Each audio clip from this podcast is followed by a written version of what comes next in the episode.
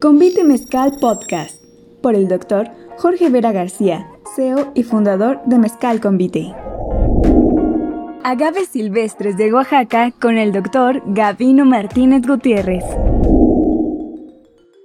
Es eh, interesante pues platicar eh, pues precisamente esos agaves, eh, de esas variedades originarias de, de Oaxaca que nos han creado ahora sí la fama como mezcal, ¿no? Recordemos que el mezcal pues, es un producto con denominación de origen, es un producto único a nivel mundial que no se elabora en otra parte y también tiene sus características muy específicas pues por las condiciones eh, del terreno, el clima, sobre el nivel del mar y obviamente las condiciones también que, en las que viven los agaves a lo largo del año. Lo que sabemos que también hay agaves que van eh, desde, eh, necesitan crecer desde 5 años hasta 25 años. ¿no? Toda esta parte pues es importante conocerla y hoy tenemos a un super invitado de lujo. El, doctor Gavino, como eh, lo menciono, siempre ha estado como muy colaborativo con, con todo lo que es el sector eh, mezcalero en Oaxaca y activo promotor. De hecho, este, también una de las cosas que, que se han desarrollado con el, con el CIDIR Oaxaca del Politécnico Nacional, eh, sede Oaxaca, es precisamente eh, pues que se, hayan, se van creando más estudios y conozcamos más sobre los agaves silvestres. ¿no? También en, su tiempo, este, pues está desarrollando, el, el CIDIR está desarrollando eh, una, un diplomado en agaves, eh, en agaves silvestres, ¿no? bueno, en agaves en general, en agaves de Oaxaca, toda esta parte del proceso. Ya nos contará también el doctor un poco más sobre este proyecto y pues lo que queremos es precisamente rescatar y promocionar qué es lo que está pasando ahí, ¿no? Entonces, este, doctor Gavino, este, pues un placer para nosotros eh, que nos pueda compartir tanta experiencia que tiene usted sobre el tema de los agaves silvestres. Cuéntenos un poco sobre esas variedades que hay en Oaxaca. Si entramos directo al tema, ¿qué variedades hay? ¿Cuántos agaves hay en el mundo? ¿Cuántos tenemos en México? ¿Cuántos tenemos en Oaxaca? ¿Por qué? ¿Qué es lo que nos hace únicos en Oaxaca con respecto a otros lugares? Muchas gracias, doctor Jorge Vera. Le agradezco la invitación hizo eh, para dar esta plática y vamos a, entrar en tema. Eh, ¿Puedo compartir la pantalla? Por favor. Para que me entiendan un poquito más. Este, a ver si, si todo el mundo puede. El, que tengo inhabilitada la función de compartir pantalla. A ver, entonces aquí mismo ahorita lo arreglamos eso.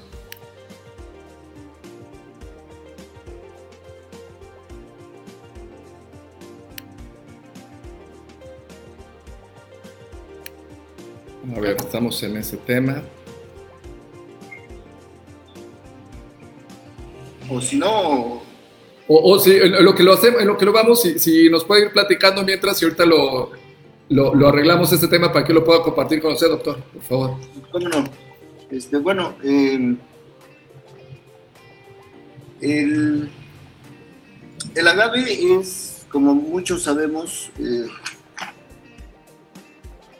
es una especie eh, maravillosa.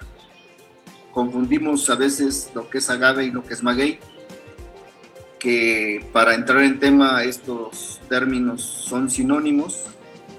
Maguey se le conoce más eh, como al, al pulquero, al agave pulquero, y agave por lo general se conoce más como al agave mezcalero, al, agave angustifolia, que es el espadín, o al agave tequilana, que es el que produce tequila. Pero en realidad son sinónimos. Eh, agave es este. Eh, agave maguey es una planta sumamente maravillosa que la hemos tenido por miles de años. El hombre, eh, hay datos que indican que ha convivido con el agave. Vamos a usar el término agave de aquí en adelante, eh, desde hace más de 7.000 años. Junto con el maíz fueron las especies que dieron sustento a la, a la civilización mesoamericana. En lo que corresponde a la, al agave, hay estudios que indican que desde hace 7.000 años se ha utilizado el agave de diferentes formas, desde la obtención de fibras para las sandalias hasta la obtención Ajá, pero para que, para que lo haga, ¿cómo le hago? Que fueron los azúcares que se utilizaron, que utilizaron nuestros ancestros. Pero yo le tengo que dar acceso. Antes de la llegada de los españoles que servía como techos de casa. No, yo le tengo que dar acceso. Como eh, cercas de terrenos. En sí tenía muchísimos usos. Vamos a ver si ya está habilitada la, función de compartir pantalla para que podamos entender un poquito más la, plática. No, creo que todavía no, no, está. Vamos a seguir así. Sí, eh, eh, estamos en eso, doctor. Estamos en eso. Sí, bueno, este, eh, los agaves son una, una especie de que a través del, del, uso que, que, el ser humano le, le dio, empezaron a, a este, empezó su domesticación. Su domesticación se inicia y de ahí nosotros tenemos, a través del uso que el, el hombre le dio desde hace mucho tiempo, a través de esa domesticación, empezó a haber una gran, una gran variedad de tipos de agaves. Siempre ha existido y siguen existiendo, pero eh, a través del uso que le fue dando el, el mismo ser humano, el hombre fue eh, eh, seleccionando las especies que tenían más uso de diferentes maneras, algunos más para fibras, otros más para techos de casas, otros más para cantidad de azúcares, etc. De tal manera que eso nos llevó a esa gran diversidad de agaves que tenemos en toda Mesoamérica, pero principalmente en, en México. En México diversos autores indican que, eh, que tenemos alrededor bueno, en toda Mesoamérica, de las cuales 261 corresponden a México, el 75%. Y de esos 261 especies, 177 son endémicas de México, de México, no de Oaxaca. De estas 177 de México, son endémicas de Oaxaca. 11 de esas 24, 11 son endémicas de nuestro estado. 12 compartimos el endemismo con Oaxaca y Puebla. Y uno, una especie, compartimos el endemismo con Oaxaca y Chiapas. Estos datos, quiero referirme, son datos proporcionados por el doctor José Abisaí Cruz Mendoza de la Universidad Nacional Autónoma de México, quien es el catador número uno de agaves en México y en el mundo. Afortunadamente también es oaxaqueño. Y confirmados también, o por lo menos platicados con el doctor Felipe Palma, que es otro taxónomo del Instituto Tecnológico de Oaxaca, del ITO que también es oaxaqueño. Entonces, de esos 24 especies endémicas de Oaxaca, 11 son, bueno, 24 especies endémicas del sur de México, mejor dicho, 11 son de Oaxaca, 12 de Oaxaca con Puebla y uno de Oaxaca con Chiapas. Todas en su mayoría son para producir mezcal. Actualmente, eh, ya compartimos la pantalla, doctor. No, no se puede. Bueno, continuamos. Estas especies, eh, por su gran diversidad que tienen, eh, encontramos especies desde especies pequeñas en cuanto a peso, algunas no sobrepasan los 20 gramos, mientras que los pulqueros, por ejemplo, llegan a pesar hasta 400 kilogramos en su piña. Doctor, parece que usted ya puede compartir la pantalla. A ver, vamos a ver. No, no me deja. Ok. No me deja, me dice el anfitrión inhabilitó la función de compartir las pantallas de los participantes. Ok, bueno, entonces seguimos arreglando, doctor. Y vamos. Bueno, eh, les comentaba de hay tanto que hablar en esto de los agaves, que realmente, eh, a ver, denme un segundo. Hay tanto que hablar de estos agaves que, eh, continuando con la plática, los agaves son plantas perennes con hojas dispuestas en espiral y arregladas en roseta. En la pantalla tenía una descripción a detalle de los tipos de, de, la, de las formas y, órganos de los agaves. Eh, y hay una gran diversidad de tipos de agaves, como son eh, desde agaves muy pequeños hasta muy grandes. Las hojas son en su mayoría suculentas, fibrosas, con la base dilatada y carnosa. Su forma varía de linear a lanceolada. No quiero meterme eh, con datos eh, botánicos porque no me van a entender mucho. Eh, lo que quiero decirles es que los agaves hay una gran diversidad de tamaños, formas, hojas, pero principalmente para, para clasificar un agave eh, se toma muy en cuenta todo ese tipo de órganos, desde el tallo, las hojas, tipo de espinas, eh, el escapo floral o comúnmente llamado quiote, pero principalmente eh, la inflorescencia. Si tenemos alguna duda de, la clasificación de alguna agave, tenemos que esperar la, a que emita el escapo floral y consecuentemente la flor. Y ahí, indiscutiblemente, ahí ya no podemos, este, eh, ahí es la flor es la que nos marca alguna diferenciación entre especies de agaves. Bien, eh, todas estas plantas están adaptadas a zonas áridas y semiáridas, por lo general, y se adaptan a climas desde... Antes se mencionaba que los agaves no crecían a, nivel del mar. Ahora se ha encontrado que hay especies que crecen como agave quicola, están casi a nivel del mar, hasta los 3.000, 3.500 metros como agave salvia. De los, este, de los, eh, de los agaves que podemos empezar a, a comentarles, tenemos que eh, la familia de las agaváceas, ¿sí me escuchan? Doctor, ¿me escucha? Sí, lo estamos escuchando, doctor. Sí, sí, sí.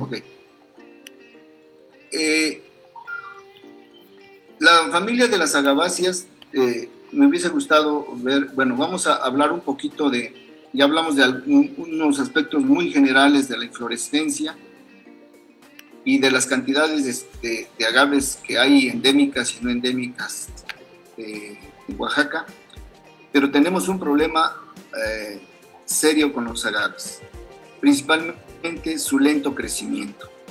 Hay especies que tardan hasta 25 o 30 años para que estén aptos para ser usados.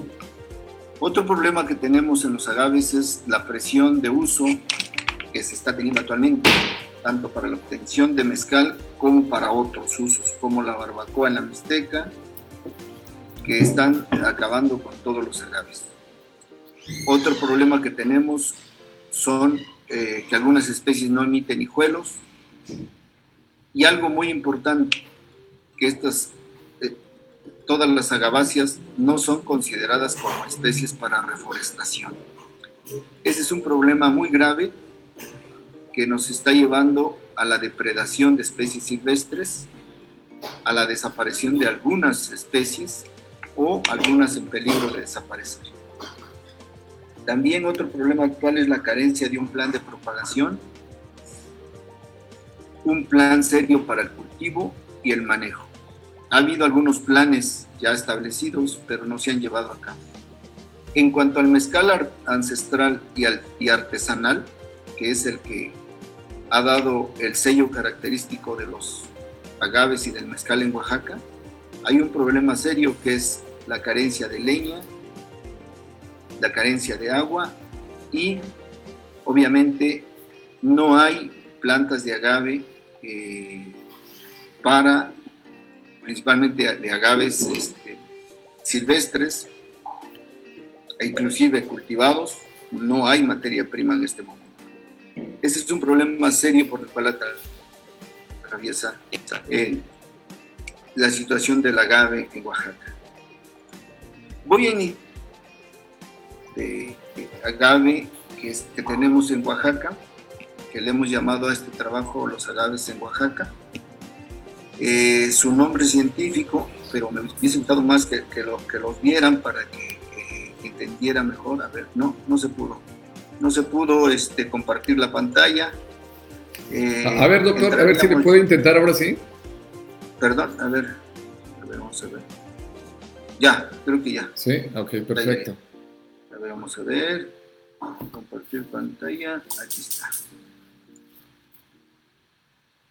Compartir. Ahí está funcionando. Ahí está, ¿lo están viendo? Ahora sí lo estamos viendo, sí. ¿Sí? Susto, perfecto, sí, ahora sí. Se ve, todo, doctor. Sí. Ahora sí. Bueno, como les decía, voy a, recapitular un poquito porque esto me, este, para que podamos entendernos mejor, voy a, voy a ver si. Ahí está. Ahora sí, eh, ¿qué ha pasado con el, el, sistema agrícola en el sur de México? Hemos basado nuestro modelo en el modelo Revolución Verde y hemos olvidado nuestras especies nativas. Nuestras plantas nativas las hemos olvidado. Y ahora con esto de la pandemia creo que es momento de pensar y de repensar que debemos de estudiar e investigar y modificar nuestros, nuestras líneas de investigación en los centros educativos agropecuarios para revalorizar los sistemas tradicionales y el uso y conocimiento de plantas nativas. Entre ellas tenemos a los agaves, obviamente, a los chiles, a los tomates verdes, a los camotes, a las papas, a las, a las cactáceas, a los nopales, que es cactácea, a, muchas plantas nativas. Dentro de ellas, pues obviamente tenemos al agave, que como ya sabemos, eh, es el tema de hoy que estamos platicando. Y lo que yo les comentaba, los, eh, se conoce más a, maguey como salmiana, que es para pulque, y agave, que es eh, para mezcal, pero definitivamente los dos son sinónimos y vamos a utilizar el término agave. Es decir, podemos usar maguey o podemos usar agave, no hay ningún problema. Eh, en realidad, el término agave deriva del término maguey. Y como ya les comenté, desde, se conoce el uso de esta planta desde, desde hace 7.000 años junto con el maíz, que es de 9.000 años de su conocimiento, y que en América eh, tenemos la gran diversidad morfológica, filogenética y evolutiva de esta especie de, maguey. Aquí es donde les comentaba que el, la anatomía del agave, para aquellos que no están muy familiarizados, y esto nada más es así un panorama general de lo que es el, el agave, pues consiste en hojas o pencas, en el cogollo o meristemo que conocemos todos, que es el, en términos botánicos, el escapo floral, de donde se emite la flor, eh, en las hojas tenemos espinas. Todos estos, eh, toda esta descripción es la que usan los taxónomos y los botánicos para diferenciar entre una especie y otra. Precisamente por eso les comentaba que para poder definir la diferencia entre una especie y otra por ejemplo, entre agave mexicanito, agave mexicano y agave angustifolia o espadín, eh, lo que nos va a diferenciar son el tipo de espinas, la forma de la penca, hoja, eh, el tipo de cogollo, pero a veces nos podemos equivocar y entonces nos vamos a la inflorescencia, que esa es la parte donde ya no nos permite equivocarnos para diferenciar entre especies. Pero últimamente eh, lo que va a aclarar toda esta posible duda son los que no hemos realizado en agave. Con una genética molecular de una especie que se parezca mucho a muchísimo a otra, podemos determinar con certeza si son iguales o son diferentes. Bueno, siguiendo con la anatomía, tenemos las espinas laterales, el sistema radicular y el rizoma, que es una diferenciación radicular que, como todos saben, el espadín es ahí donde eh, obtienen hijuelos. Y obviamente el tallo, que todo el mundo conoce. Es una descripción general de, la anatomía de la gana. Bueno, no voy a hablar mucho de Revolución Verde porque ya sabemos que eso fue un fracaso total y que tenemos que regresar a los sistemas y conocimientos tradicionales. En este sentido, en Oaxaca la industria del agave eh, es la más dinámica y que genera valor y empleo por, más de 60 mil empleos anuales. Ahora se menciona que se está acercando a los 100 mil empleos. Bueno, tenemos una región del mezcal que todos ya conocemos, que es la que abarca Matatlán, Miahuatlán, etc. Pero que lo puse para indicarles que todo el estado de Oaxaca, en todo el estado encontramos agaves de diferentes especies, de diferentes tipos que vamos a ver más adelante. Doctor, este, ahí como que se movió un poco su cámara y se ve un poco más hacia el techo que, que su rostro. Ándele, ahí está perfecto, muchas gracias. Ahí. Ahí, ahí, ahí. Está perfecto. Esos detallitos, por favor, me lo van diciendo porque... Sí, sí, sí. Hay que se, volvió a subir un poco más. Este, ahí está, ahí está, ahí está. Ahí. Ahí, increíble. Perfecto. Gracias. Eh, como todos sabemos, Oaxaca produce el 83, casi el 84% de mezcal de, toda, de todo el país, Zacatecas y otros estados el 9.3%. El 76% de mezcal, eh, casi todo el mezcal de Oaxaca se obtiene por angustifolia, espadín, y el 24% de especies silvestres endémicas o no porque como ya les mencioné, algunas compartimos el endemismo con Puebla y otras con Chiapas. Bueno, los usos del agave son variados, desde bebidas, alimentos, usos agrícolas, forraje. Es una maravilla esta planta. Eh, en la construcción, en la medicina, eh, doméstico, últimamente están sacando eh, champús, ahora en Oaxaca ya hay una industria de macetas, en la industria química es muy importante, como adornos. Eh, algo que estamos trabajando muy fuertemente en CIDIR es el uso de prebióticos. Eh, estos conocimientos no son de ahora. Hay estudios que indican que desde hace muchísimo tiempo los agaves, por ejemplo, agave potatorum, se utilizaba para curar enfermedades estomacales, eh, heridas, eh, la mixteca. Y lo último que, en lo cual estamos trabajando también es en el uso de, de los agaves para biocombustible, tanto las linazas como el bagazo y como las hojas. Bien, eh, lo que les mencionaba, la problemática de, actual de los agaves es que tienen un lento crecimiento. Hay una muy fuerte presión en el uso de, los, de los agaves. Eh, la desventaja que algunas especies no emiten hijuelos, es decir, tenemos que propagarlos por semilla. No son consideradas una especie de reforestación, y hay una carencia en un plan de propagación, cultivo y manejo. Afortunadamente ahorita, en estos momentos, estamos trabajando con comunidades de, de la Sierra Sur y Mixteca para propagación de ovalá, de espadín a través de semilla. Y bueno, el mezcal ancestral y artesanal es muy importante. La leña y el agua, dos, dos eh, aspectos sumamente delicados, la leña por la deforestación y la carencia del agua. Y obviamente plantas de agave como materia prima que no existe. Bien, vamos a entrar al tema más, eh, esto fue un panorama general, vamos a entrar al tema de los agaves en Oaxaca. Eh, como ya les había mencionado, la familia Gavacia, que ahora nos las han cambiado por Asparagaceae, no sé los taxónomos y aquí es el doctor Abisaí, el experto en esto, junto con el doctor Felipe Palma, que pertenecemos a una subfamilia agavoideal del género agave, conformada por nueve géneros y 340 especies. Están distribuidas desde Estados Unidos hasta Venezuela.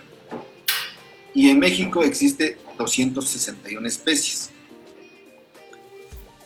Oaxaca cuenta con más de 40 especies, casi todas endémicas, seguida de Puebla, Sonora, Querétaro y Durango. Eh, de acuerdo a la norma oficial mexicana, solo 14 especies se emplean para la producción de mezcal, aunque extraoficialmente 48 especies distintas de agave se usan para la producción de mezcal. Y como ya les había mencionado, 24 son endémicas del sur de México, está bien, yo me había equivocado la vez hace un momentito. 11 son endémicas de Oaxaca, 12 son endémicas de Oaxaca y Puebla y una es endémica de Oaxaca y Chiapas. Vamos a iniciar con los agaves de Oaxaca, el más conocido y popular, el agave angustifolia jau, que este es una especie que realmente tenemos que, a lo mejor con el tiempo, cambiarle angustifolia a agave oaxacana o algo así, porque se creó a través de la selección empírica de los productores aquí en Oaxaca. Se fue seleccionando de tal manera que hasta ahora es un cultivo, un monocultivo. Pero lo vamos a dejar en agave angustifolia. Que no quiere decir que esté nada más en Oaxaca y sea exclusivamente de Oaxaca, no. En Oaxaca le hemos dado eh, eh, el uso que corresponde y si ha tenido una gran eh, dispersión, ha sido por la facilidad en su propagación. Esta, esta especie es tan noble que emite hijuelos, hijuelos de rizoma, emite flor para producción de semilla y en la propia inflorescencia puede obtener bulbilos, que es una propagación vegetativa. Bueno, los usos ahí están, mezcal, fibra, sustrato y abono agrícola. Tarda entre 6 y 8 años y por lo general su hábitat es entre en la selva baja caducifolia y matorral xerófilo. Aquí donde decimos selva baja caducifolia es lo que actualmente están haciendo de deforestar esa selva baja caducifolia, lo cual no es correcto. No es correcto llevar a esta especie a un monocultivo, porque su origen ha sido en asociación con otras especies forestales, como encinos, pinos, eh, matorral espinoso, etc. Pero la distribución de esta, de, de agave angustifolia, que en futuro le llamaremos agave oaxacana o algo así, es en casi toda la República Mexicana. Tiene una gran plasticidad, es, es otra característica de los agaves, que tiene una gran plasticidad en, botánica, es una gran adaptación a diferentes ambientes, pero que prefiere climas cálidos, eso está claro. Eh, aquí pueden ver su distribución desde Yucatán hasta Sonora. No confundir con Bacanora, no confundir con Aquidens, sino esto es angustifolia. Y eh, prácticamente desde el nivel del mar hasta altitudes menores a los 2.000 metros. Después de los 2.000 metros, esta planta empieza a tener serios problemas de crecimiento.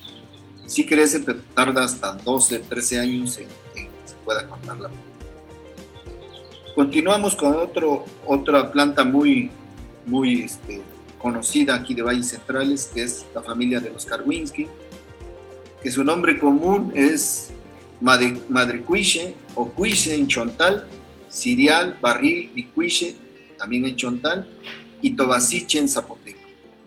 Cuando les mencioné de la taxonomía y de los, de los órganos de la planta para su clasificación, aquí hay una gran confusión con el sotol eh, y a veces confundimos el sotol con, con los carwinskis. Su situación actual es silvestre, aunque ya eh, empieza a ser cultivado en, pequeñas superficies y se cultiva a través de la propagación por semilla. Sus usos fueron, son para mezcal, cerca viva, leña y fibras. Es una especie altamente resistente a suelos calizos, muy resistente a la sequía y por eso eh, al final qué bueno que pudimos usar la pantalla porque eh, en la última diapositiva les voy a explicar la maravilla de estas plantas de agaves. Eh, ¿Por qué decimos que muy resistente a la sequía? ¿Cuál es el... Todo mundo a nivel de curiosidad, a veces eh, pensamos y nos preguntamos, ¿cuál es ¿Por qué estas plantas son tan resistentes a la sequía? ¿O por qué son para zonas áridas, suelos calizos? ¿Por qué crecen en la piedra? Eh, obviamente, si le damos un manejo agronómico, pues su crecimiento es más rápido. Eh, pero, o si no, ahí están, ahí crecen y ahí producen. Al final vamos a aclarar un poquito esta, o vamos a dilucidar un poquito esta pregunta. Su distribución principalmente es en Oaxaca y parte de Puebla. Eh, y se propaga por hijuelos, aunque por semilla su propagación es un poco difícil, pero sí se puede propagar por semilla. El otro agave que también se confunde mucho con el espadín y con el mexicano, penca larga, es el arroqueño. Esta planta, eh, esta especie es agave americana, variedad americana. Gentry fue uno de los taxónomos que clasificó a los agaves desde hace mucho tiempo y como dice el doctor Abisaí, no existe una clasificación total de los agaves e inclusive eh, con el uso que se le está dando ahora a todas las especies silvestres, bueno, el término silvestre es un término que se usa cuando una planta no ha sido cultivada si ya es cultivada o, manejada por el hombre, ya pasa a ser, ya deja de ser silvestre. Eh, esta, esta especie es semicultivado, está dejando de ser eh, silvestre y tarda entre 10 y 18 años. Hijuelos y semilla es un método de propagación y se distribuye principalmente a ver, esta eh, también existe en Guerrero, en Oaxaca y parte de Puebla. La otra especie que tenemos es agave americana, variedad oaxacensis. Ya nos ganaron para el espadín, pero si ustedes pueden ver, hay una gran similitud con el espadín. Su nombre común es Sierra Negra, arroqueño, coyote blanco o cenizo, y, nos, y aquí vamos a, notar algo. Se diferencia de A americana del anterior por el color negro de sus espinas. Como, como ven y lo que les mencioné, a veces las espinas, el tipo de hojas, el tamaño de las hojas, el grosor de las hojas, es lo que diferencia entre una especie y otra. Todas estas son para producir mezcal, todas. Hasta donde vamos ahorita, todas son para producir mezcal. Su situación es silvestre y semicultivado. Eh, madura hasta 20 años, pero en realidad eh, con un manejo puede disminuir el tiempo de producción. Dice que poblaciones escasas, pequeñas y fragmentadas se encuentran en lugares aislados y han sido disminuidas considerablemente. Esta es una de las especies que tenemos que cuidar y reproducir. Si se dan cuenta, eh, solamente está distribuida en Oaxaca. Esta es una especie endémica de Oaxaca.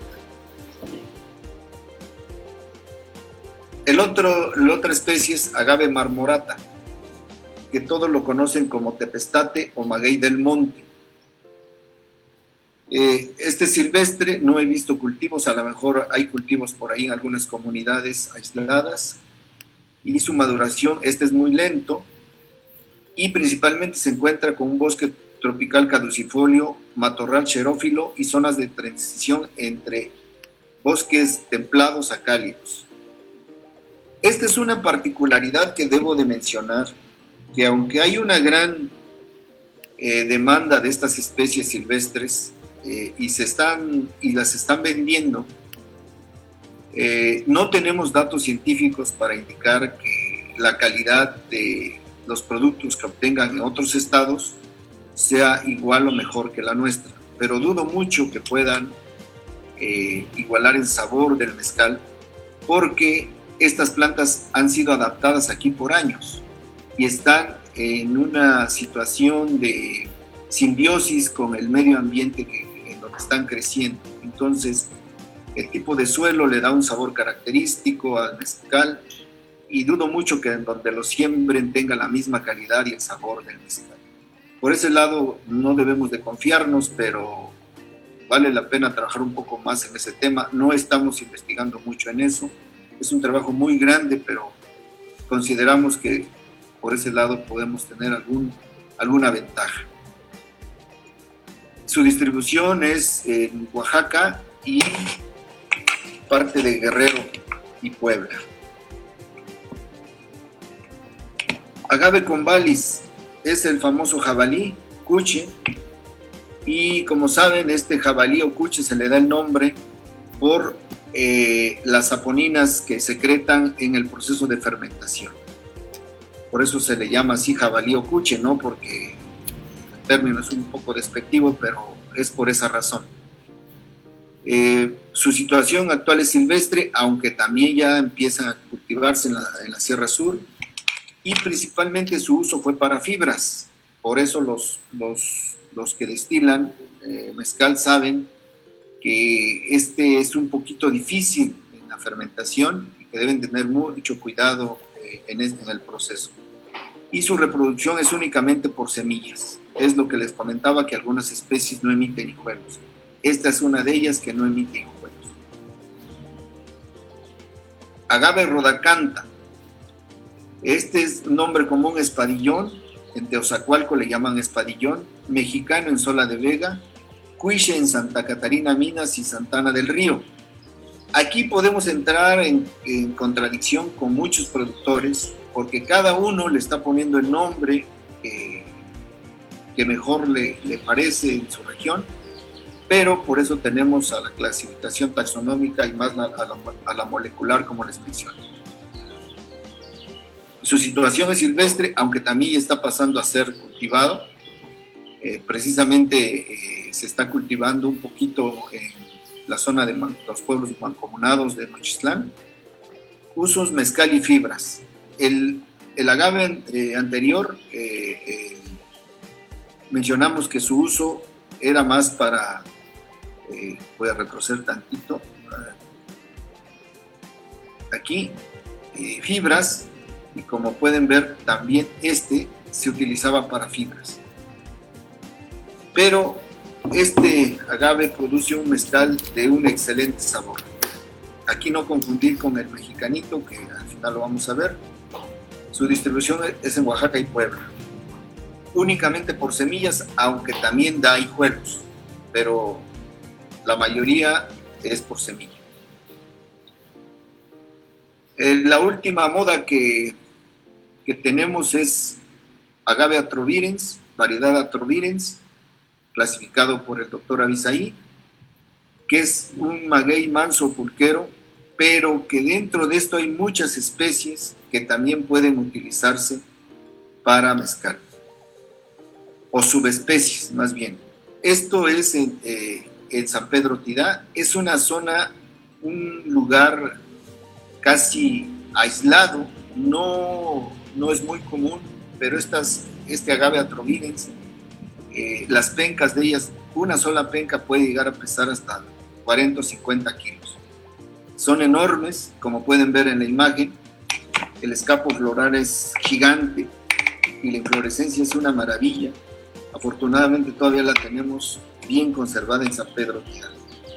En una zona serrana abrupta que se tarda como tres o cuatro horas en subir y parece que al llegar eh, estamos en otro planeta. Definitivamente se ve como estamos en otro planeta, porque está invadido de agave atrovirus. Los productores lo usan para vender la, la flor, de esos se mantienen varias familias en vender la flor.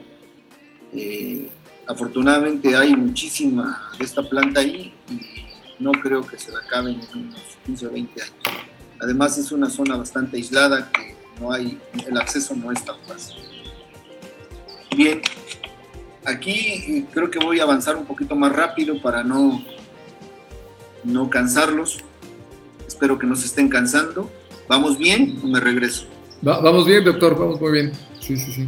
Eh, Aunque fíjese que ya eh, esto es como si, podemos unos 15 minutos más para dar como concluida la, sesión, para que tengamos como un total de una este, hora, Voy a, voy a pasarme más rápido, ah, voy a pasar más rápido esto. Eh, el complejo Potatorum es eso, un complejo con, tres, con dos subespecies. Esto lo remarco porque si alguien me está escuchando y quiere trabajar en, producir o propagar agave potatorum, debe tener mucho cuidado con la subespecie a, elegir. Ese su nombre común es papalomé, eh, mixteco y tobalá en zapoteco. Ya empieza a cultivarse eh, es para alimentación humana, medicinal y mezcal. Eh, la maduración es entre 8 a 10 años, pero con un manejo se ha probado que en 6 años ya se puede usar. Y es de una selva baja caducifolia. Aquí eh, su distribución casi nada más es en Oaxaca y, Puebla, en Tehuacán es donde tenemos la mayor diversidad de estas especies. Eh, produce hijuelos y bulbilios en fase de investigación Aquí está otro, Agave potatorum, subespecie Nusaviorum, que es muy parecido a potatorum, pero por el tipo de hojas es diferente.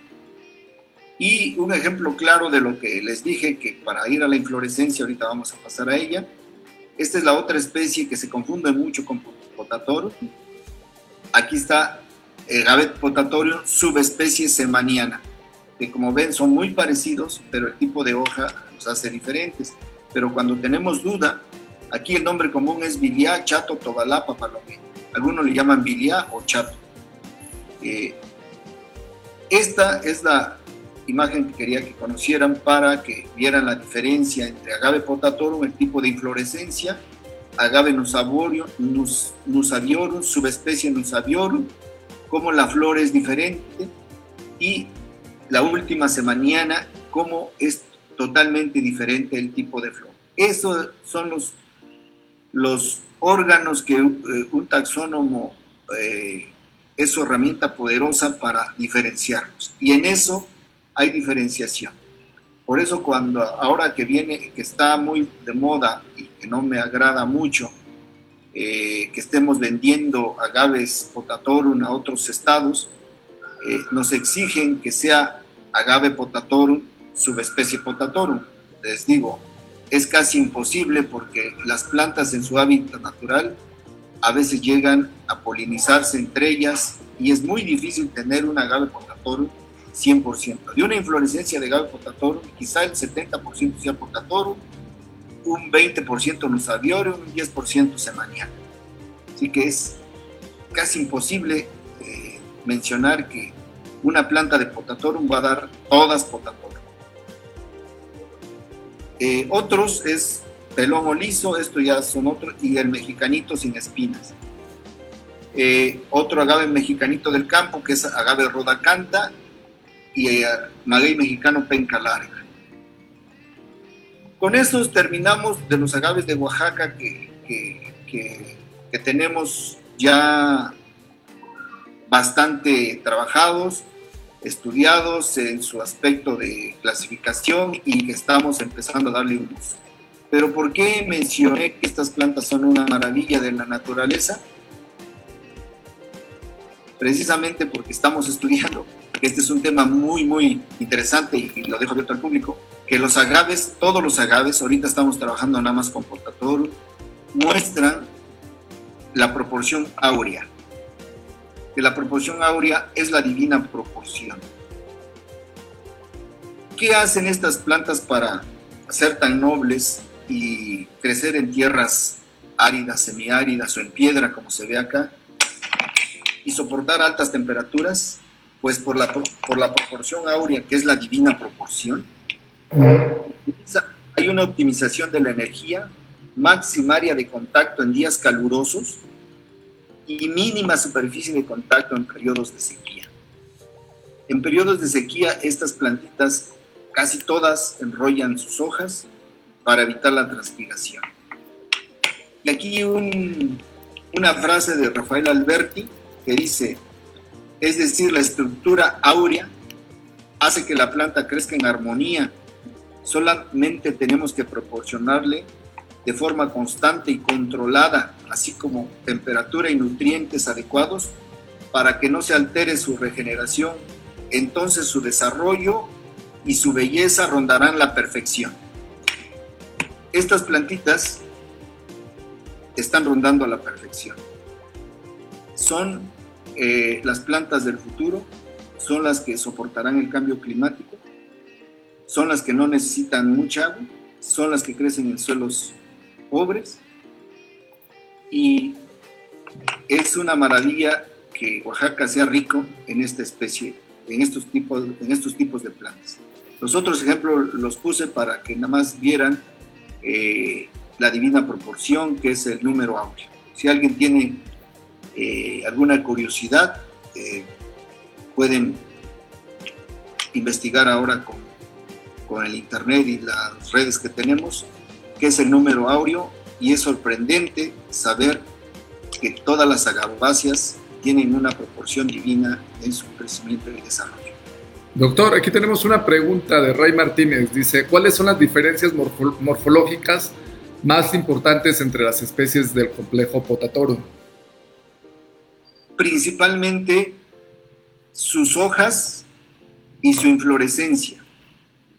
Eh, en esta foto que, están viendo donde eh, les doy las gracias, este es un agave potatorum, digamos subespecie potatorum las espinas es otra característica muy importante. Tres aspectos muy importantes. Las hojas, las espinas y la inflorescencia. En esos tres se diferencian. Y como vieron en las imágenes, eh, voy a retroceder tantito. Eh, en las imágenes aquí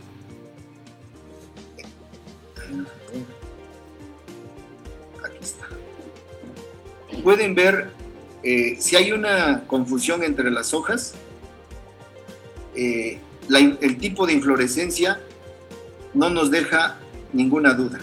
Agave potatorum es una inflorescencia abierta.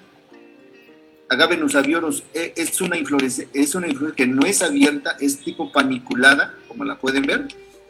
Y agave semaniana es una inflorescencia eh, intermedia entre estas dos con un aspecto curvo de su, de su tallo.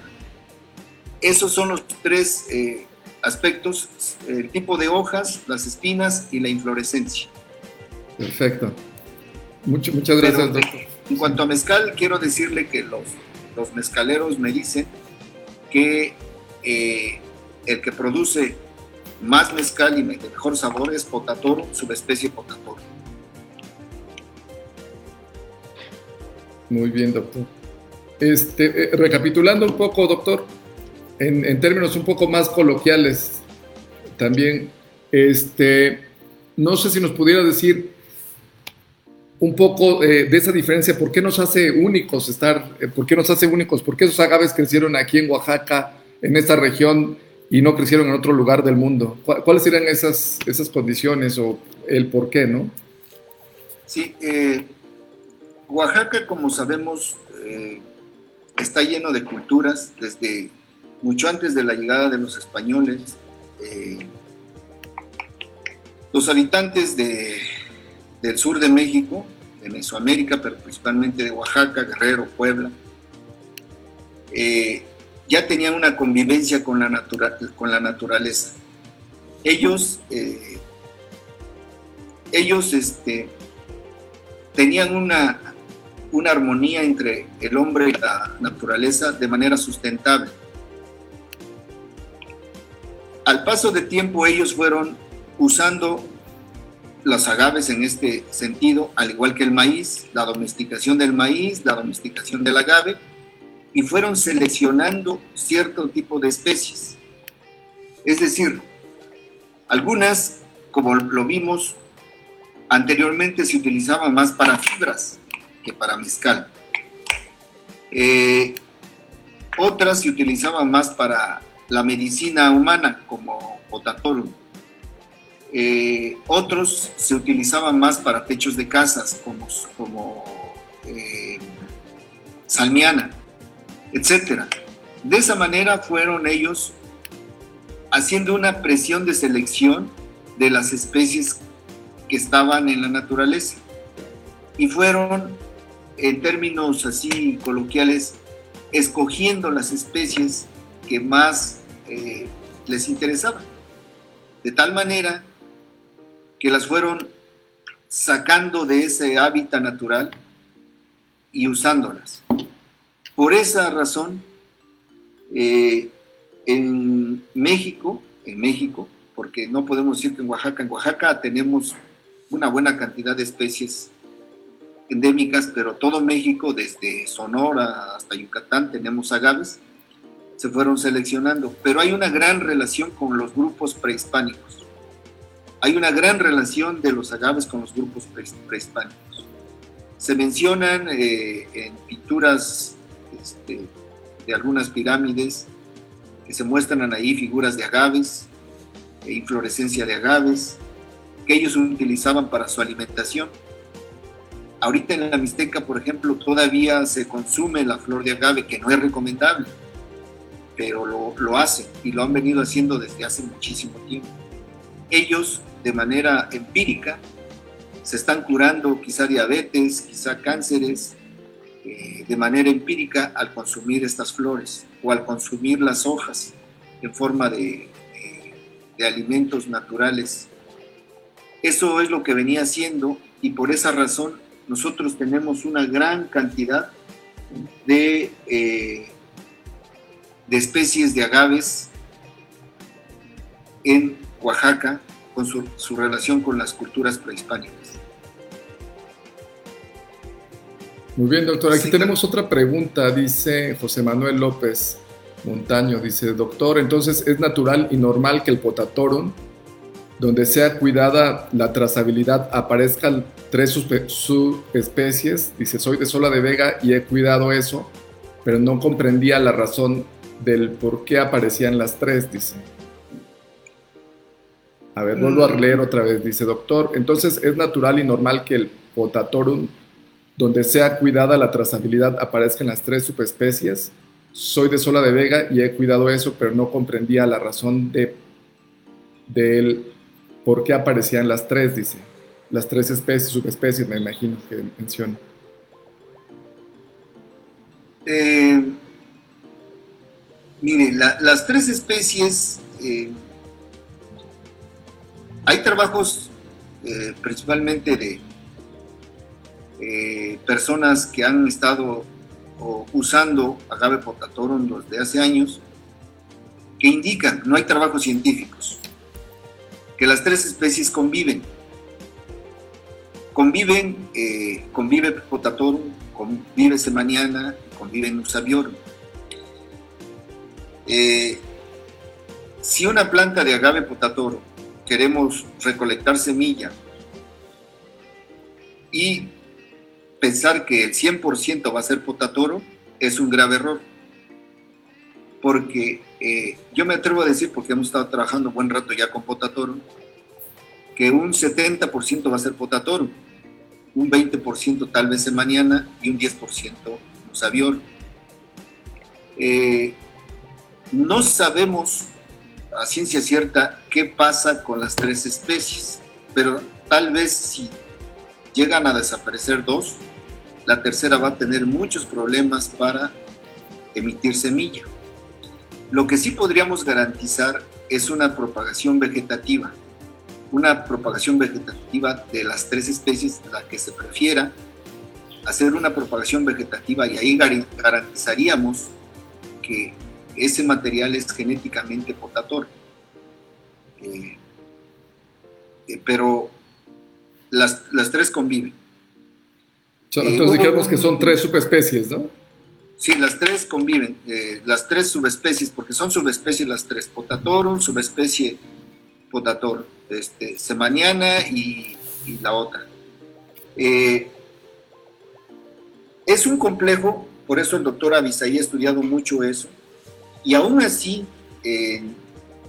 ahorita que hay una demanda altísima de agaves, cuando nosotros queremos reproducir espadín o agave angustifolia por semilla, de un 100% nos sale un 15% de otras especies que no es espadín, porque la polinización es libre, eh, la polinización es cruzada, como dicen los genetistas, es una propagación aleatoria.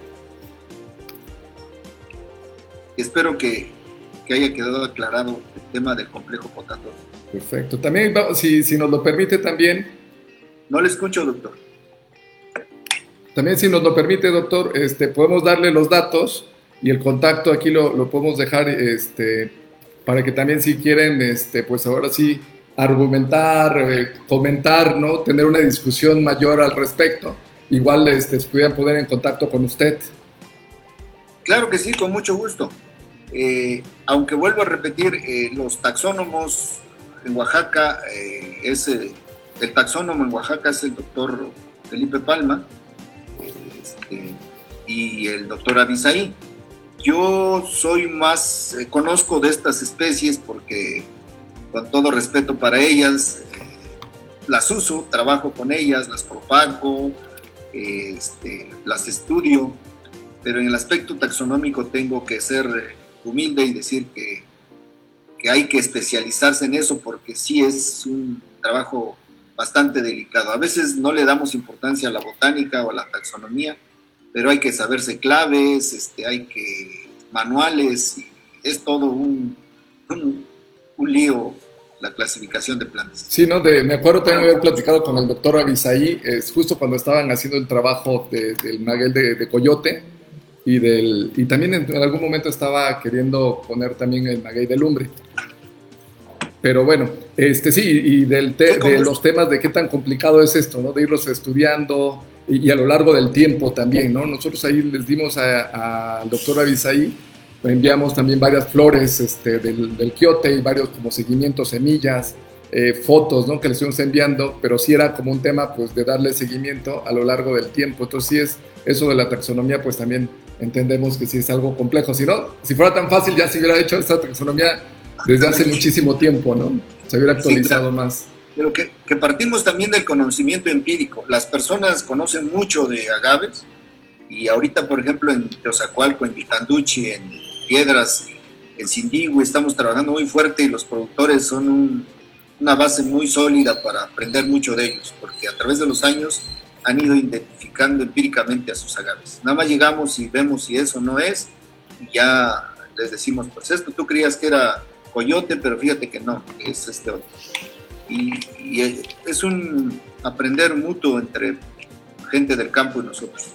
Claro, y es, totalmente un aprendizaje, yo creo que dentro de todo lo que es la industria del mezcal también, eh, y unificarnos, ¿no? Que en un pueblo le podemos llamar de un tipo a algún tipo de, maguey y en otro pueblo se llama de otro y pareciera ser que son diferentes también este, diferentes subespecies. Diferentes tipos de maguey y al final de cuentas puede ser uno. Y pero también es por parte importante, pues conocer más sobre los magueyes, la, la clasificación. Aquí, doctor, uno de los temas también que es súper interesante, es eh, con respecto a todo el sector, ¿no? Todo el sector mezcalero.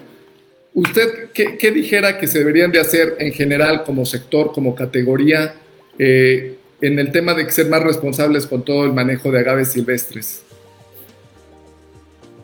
Doctor, de verdad que eso sí es un tema que hay que ponerlo sobre la mesa Claro, sí, al menos, fíjense, eh, dentro de todo lo que es el Consejo Regulador del Mezcal, eh, está eh, nosotros por cada agave que se corte tenemos que plantar dos, pero eh, obviamente ya entre las marcas, entre más queremos presencia de manera definitiva, pues tenemos que ser responsables socialmente también y replantar las plantas, ¿no? Y obviamente cuidarlas, pero sí ese es un tema dentro de la certificación, ¿no? El problema también es cuando no hay una certificación y no hay un organismo que te pida, que te exija, que tú tienes que plantártelos también, ¿no? Entonces, ¿cuál, sería como el, tema, así de manera general, qué es lo que se pudiera hacer, ¿no? En todo el sector para ir mejorando ese tema y vayamos cuidando todos como industria, como categoría, eh, los agaves silvestres. Es, eh, yo creo que hay que empezar a trabajar de los agaves silvestres, eh, este, un plan rector. Espero que me escuchan, escuchen porque mi, conexión me está siendo un poco inestable. Sí, lo escuchamos bien, ¿eh? claro y bien. Este, empezaron con un plan rector entre instituciones de educación, productores e instituciones productivas, porque eh, es un problema bastante serio con los agaves silvestres, más ahora que otros estados están demandando muchísima planta y se están llevando plantas eh, silvestres, bueno, ya propagadas, pero no cultivadas, propagadas, se las están llevando a otros estados. Eso es triste. Y realmente eh, esto es un plan rector que se debe de hacer junto con todas las instancias, eh, la Cámara de Diputados, instituciones de investigación, vuelvo a repetir, y los productores productores principalmente de comunidades marginadas, eh, zonas serranas. ¿Por qué? Eh, también conservar las, eh, las especies silvestres en los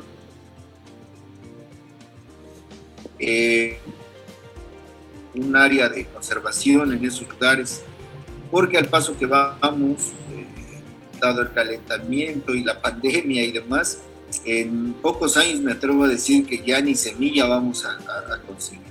Eh, eh, realmente es muy triste, pero sí tiene que empezar a trabajar muy fuerte en esto, muy fuerte en, una coordinación de todas las instancias para proteger eh, lo más valioso que es el material genético. Es muy triste saber que hace años, por eso quería mencionar algo de la Revolución Verde, vinieron, se llevaron nuestras semillas de maíz, todas nuestras semillas criollas de maíz, y ahora nos regresan con híbridos de Pioneer, de Singenta, etc.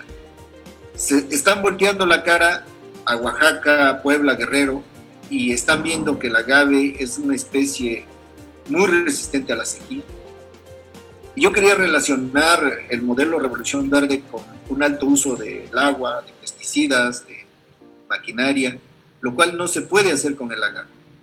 Eh, pero ahora eh, pueden voltear y ver que el agave es una alternativa verdaderamente interesante y empezar a colectar las semillas a través de no sé qué forma y llevarse las semillas y en 8 o 10 años vamos a tener un agave eh, no sé, Cicata 2.1 o Pioneer 1.3.4.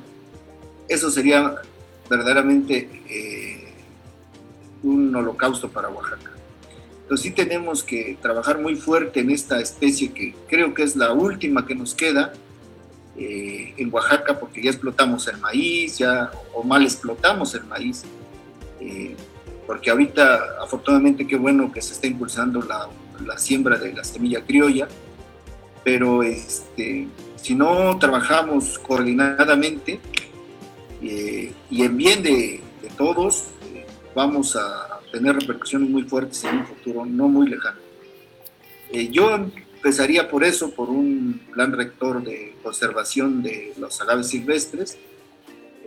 creo, doctor, que usted juega un papel muy importante ahí y nosotros como centros de investigación también y podemos empezar a trabajar muy fuerte en ello. Nosotros ya, ya iniciamos con eh, mancomunados, está usted invitado para ver lo que estamos haciendo, el poli. Eh, está ahí, inclusive en la pandemia nos estuvimos escapando para ir ahí con, casi casi íbamos como astronautas cubiertos para que no nos pasara nada, este, pero avanzamos un poco ahí en, en haciendo un módulo de transferencia de tecnología para propagación de agaves silvestres. Sí, eh, eh, es correcto, doctor. Yo creo que lo importante siempre es como compartir conocimiento y también, pues, entre más instituciones, entre más personas, entre más eh, pues, personas dedicadas ¿no? Al, a la investigación de los magueyes, pues yo creo que también es lo que nos hace falta un poco más de unidad y un poco más también de que nos, ahora sí, vayamos conociendo las investigaciones que se van realizando en diferentes lugares, diferentes, este, también como investigaciones en el campo, ¿no? Que se van realizando, también hay este, algunas marcas, hay algunas, este, eh, pues, eh, personas que también son muy responsables en el tema. Yo creo que todo eso también nos vendría enriqueciendo y es algo que como cultura debemos desarrollar en, el mezcal, de pues ir unidos, ¿no? De, de, tener precisamente ese centro de reunión, ese punto de encuentro, donde podamos realmente pues platicar y discutir y, y, ver qué es lo que está pasando y también eh, pues mostrar eh, esas diferencias, que al final de cuentas todo esto nos va generando un conocimiento científico, ¿no? Al final de cuentas todo eso nos va aportando como medida, como mezcal, ¿no? Y como categoría, que realmente eso es lo que nos hace falta muchísimo dentro de todo lo que es el mezcal. Eh, realmente pues generar un conocimiento más serio, con rigor académico, en el que sí podamos transmitir nosotros pues a todos los que se todos todas las personas que, eh, que, quieren conocer más sobre los magueyes, más sobre el mezcal, eh, más sobre Oaxaca, ¿no? Yo pienso que por ahí es lo que tenemos que hacer, ¿no? Más unión, buscar esos puntos de encuentro y también, pues obviamente, eh, tener esas discusiones tan, académicas que nos hacen falta, ¿no? Doctor, para concluir, una, una pregunta, usted, este, desde el CIDIR Oaxaca, este, ¿nos puede comentar un poco cuál es el trabajo que están haciendo ustedes en tema de lo que es agave mezcal? Sí, en el CIDIR Oaxaca eh, hay un grupo multidisciplinario de investigadores. Estamos trabajando aspectos de eh, floración, principalmente polinización de los agaves, que lo trabaja eh, el doctor del área de biodiversidad del neotrópico. Este, estamos trabajando en lo que es nutrición de agave, nutrición orgánica, eh, propagación. Eh, estamos trabajando en, clima, eh, estamos trabajando en prebióticos, en fructanos y en plagas y enfermedades. Por esas, esas, esas líneas del conocimiento estamos trabajando, tenemos un proyecto multidisciplinario. Ahorita con la pandemia pues hemos detenido un poco los trabajos en laboratorio y, en los invernaderos experimentales, pero a nivel de, casa y con los productores estamos saliendo, estamos este, colectando algunas semillas, eh, viendo su germinación, sus tratamientos pregerminativos, etcétera. Eh, tenemos un grupo multidisciplinario de agave y, no estamos cerrados, hemos hecho dos congresos con ustedes, dos congresos nacionales. Esperemos que esto de la pandemia no nos limite a hacer el tercer congreso, que queremos hacerlo internacional. Y eh, pues no estamos cerrados, en Civil Oaxaca, no, la línea de agave, mezcal no está cerrada a trabajar nada más nosotros. Estamos invitando, tenemos colaboración con la Universidad de Guerrero Estamos, estábamos empezando con la universidad, con el centro, con el INIFAP de Puebla. Desafortunadamente eh, rompimos relaciones con el CIATEC de Jalisco eh, por algunas cosas que, no, no, académicas, más bien políticas. Este, pero no, no, no rompimos relaciones totalmente, ¿no? sino simplemente ya no participamos en el Congreso pero que seguimos colaborando por sus laboratorios y demás, que ellos tienen buena infraestructura. Pero el CIDIR Oaxaca tiene un, un grupo multidisciplinario, estamos trabajando muy fuerte en lo de agave, estamos trabajando también ahorita con vinazas, el uso de las vinazas, el uso del, del bagazo, que ya lo he trabajado personalmente desde hace tiempo, pero ahorita estamos trabajando en vinazas, encontrando resultados muy, muy buenos en el uso de las vinazas principalmente como biofertilizantes y como para producción de biogás. Eh, está hay varios alumnos que están trabajando en aspectos de eh, comercialización y aspectos de proyección de la demanda y la producción de agave, cómo se va a comportar el agave en 8 o 10 años. Eh, realmente tenemos un grupo tanto de profesores como de alumnos trabajando en lo que es agave mezcal.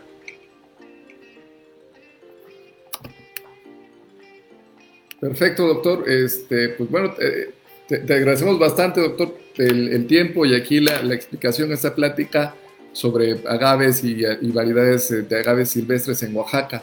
Y yo creo que si nos pusiéramos a, platicar sobre un poco más de temas sobre los agaves, pienso que cada uno de esos agaves en general, pues eh, son muchos temas, muchas cosas que se tienen que investigar, muchas cosas que tienen que decir, eh, un trabajo también acumulado ahí a través del tiempo y también, pues obviamente siempre hay, este, pues lo que siempre tenemos que tener siempre un punto de partida y un punto también de, unión entre todos, pero eh, yo pienso también que es necesario que volvamos todos a, retomar, a unirnos, que, empujemos también desde la academia, desde las investigaciones que se realizan tanto de forma independiente como institucionales, que para que podamos realizar. Entonces, este, yo aquí sí quiero eh, decir una cosa también doctor Gavino de, parte de, de Oaxaca, pues que siempre ha estado como al pendiente, ¿no? Siempre en, temas de, escucharnos y de, ver esas necesidades que se tienen del, sector productivo. Y obviamente también sería interesante pues ir atrayendo más y más actores